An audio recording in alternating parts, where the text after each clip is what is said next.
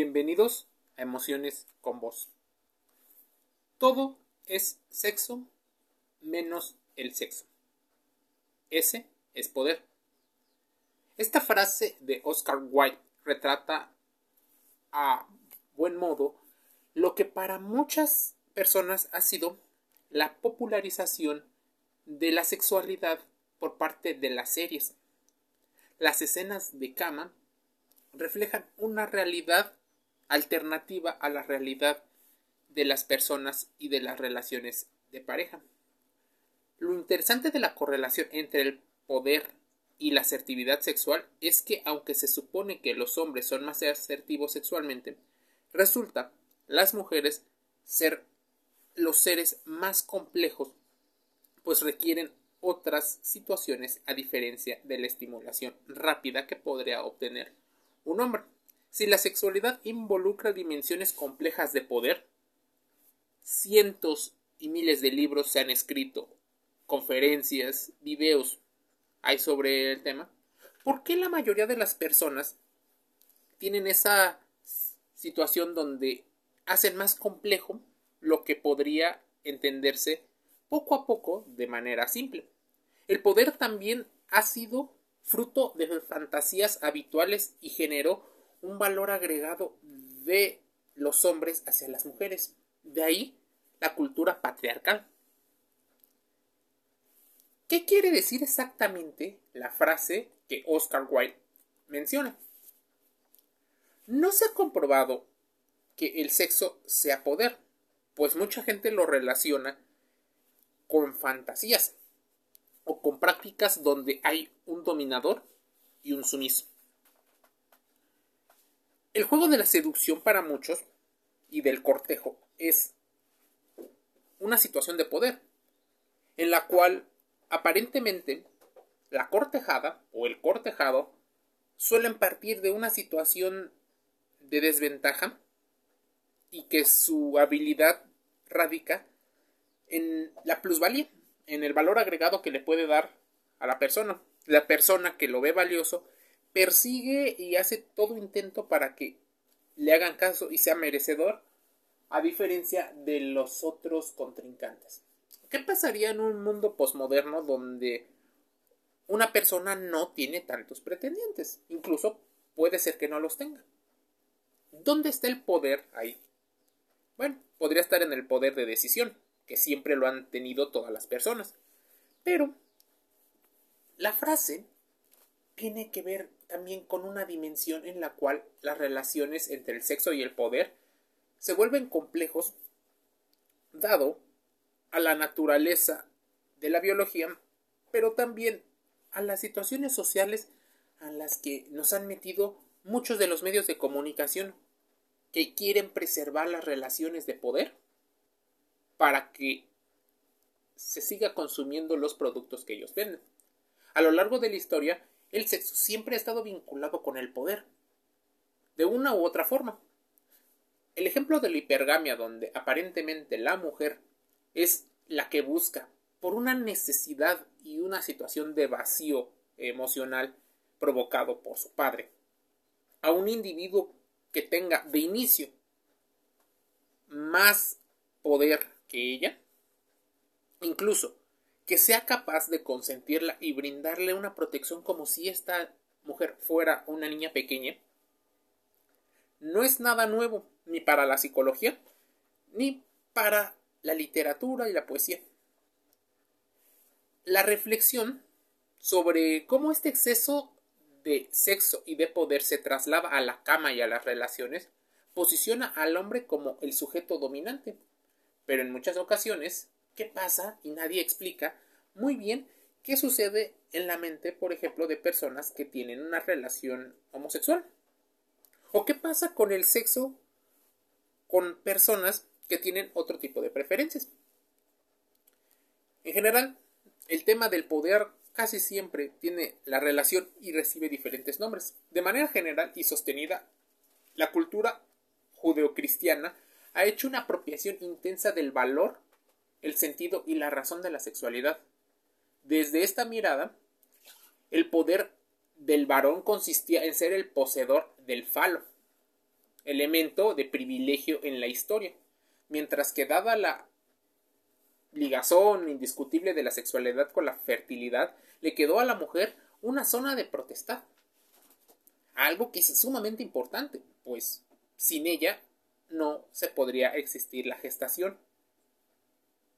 Pero reducir a la mujer a solo el hecho de la sexualidad para procrear es un extremo, pues el otro extremo tiene que ver en gran medida con el placer.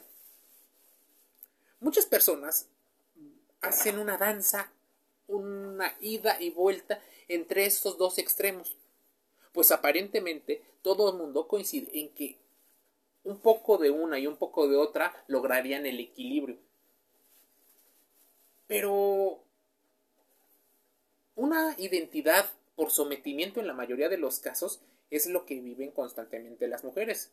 Si bien mucho se ha evolucionado y ha cambiado en el último siglo, el valor del mito adquirido del poder y el sometimiento mantiene su cultura predominante. Incluso son muchas mujeres las que favorecen este tipo de cultura al educar a sus hijas sin darse cuenta en la repetición de estereotipos. Por ejemplo, cómo se viste. Para muchas madres, la forma en la que logras vestirte, primero tiene que ir en torno a cómo te perciben las demás personas y no en cómo tú te sientes o quieres proyectar una imagen. La ropa siempre será una situación polémica, pues refleja la identidad o los, las formas en las que pensamos.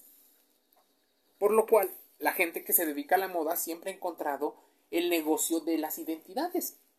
Según lo que pienses, diseño cierto tipo de ropa para que tú representes eso del interior al exterior. En muchas ocasiones, el poder está ligado en gran medida con esa motivación extrínseca. Lo que normalmente nadie te dice es que el poder también puede ser de manera interna en las emociones. Pues, ¿cómo te sientes? ¿Qué es lo que entiendes o cómo percibes la información? Deja mucho a tu interior.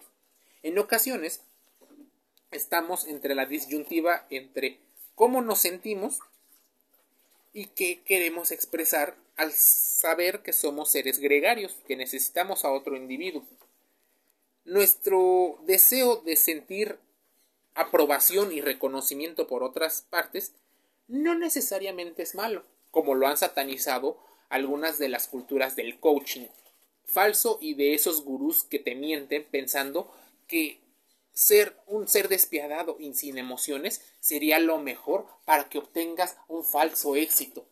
Esas son mentiras que normalmente esas personas no quieren reconocer que existen ciencias como la psicología, la sociología o la antropología que tienen estudiado perfectamente el tema y han nombrado los términos, pero que muchas personas al no recibir una cultura una educación emocional suelen pensar que el sexo tiene que ver con poder solamente, o el poder con el sexo. Muchos de los hombres y ciertos perfiles de la triada oscura donde el maquiavelismo, donde el narcisismo y la psicopatía abundan, consideran que el poder de enganchar a una persona puede ir no solo con las palabras, sino también con el sexo, pues este provoca ciertas reacciones químicas que las personas les resulta difícil de desengancharse. Es como una adicción a cualquier sustancia legal o ilegal. Para comenzar, el uso y abuso del poder, aclararemos que el poder circula entre nuestras vidas cotidianas y no es que tengamos que buscarlo, no debería considerarse como un aspecto negativo del sujeto. Gracias al buen uso del poder, se ha construido una sociedad que se desarrolla, la educación tiene sentido y los proyectos y objetivos de crecimiento son posibles. El tema no es el poder, sino el abuso del mismo. Abuso del poder, mal uso del poder, manipulación a través del poder y tantas otras opciones que degradan el concepto en sí mismo. La falsa humildad tampoco ayuda, pues son el extremo. Una cosa que sí es productiva es entender de dónde viene. Ya decían algunos autores que el poder no corrompe, sino que ya eran personas corruptas y corrompidas y solo a partir de este tipo de manipulaciones consiguen ciertas posiciones que les permiten perpetuar esquemas donde ellos salgan beneficiados. Es una especie de liderazgo para tontos. Si no existieran los tontos, probablemente no existiría el líder abusivo. Este abuso de poder puede encontrarse en diferentes ámbitos de la vida social e incluso en la doméstica. Para muchos, el poder y el abuso del poder tiene que ver solo con una situación directa, física, pero la sutileza que se utiliza en el maltrato psicológico y en el abuso psicológico es muy sutil. Es por eso que la delgada línea entre distinguir una cosa y la otra se vuelve difícil. Una misma situación podría interpretarse de dos maneras diferentes, una buena y una mala. Por eso es importante que cuando escuches eh, frases motivacionales, el coaching, los gurús y este tipo de situaciones, entiendas que puede ser representado por un contexto diferente. Este contexto diferente te explica muy bien cómo el abuso del poder representa lo malo, no tanto el poder en sí. Es importante que se quede expuesto totalmente la forma en la que queda claro que múltiples formas de entender la vida tienen que ver con educarnos emocionalmente. Por lo tanto, cualquier acción o conducta basada en un daño o sufrimiento de tipo físico, psicológico, sexual es un abuso déspota de inequidad, de ilegalidad y perversión de la peor. Para terminar, una de las situaciones que agrava todo esto es el socio del silencio. Cuando tú no sabes distinguir tus propias emociones y cuando el ambiente no permite que puedas expresarte libremente, ahí es un campo fértil para que el abuso del poder con respecto a la sexualidad, al sexo, abunde. Pues habrá una disonancia cognitiva en tu mente y no sabrás tomar la decisión entre lo que aparentemente es bueno y lo que es malo. El sexo trata más de poder el tema de hoy. El podcast que te lleva a la reflexión. Suscríbete a Spotify para recibir las notificaciones cuando subimos un nuevo audio. Te envío un saludo.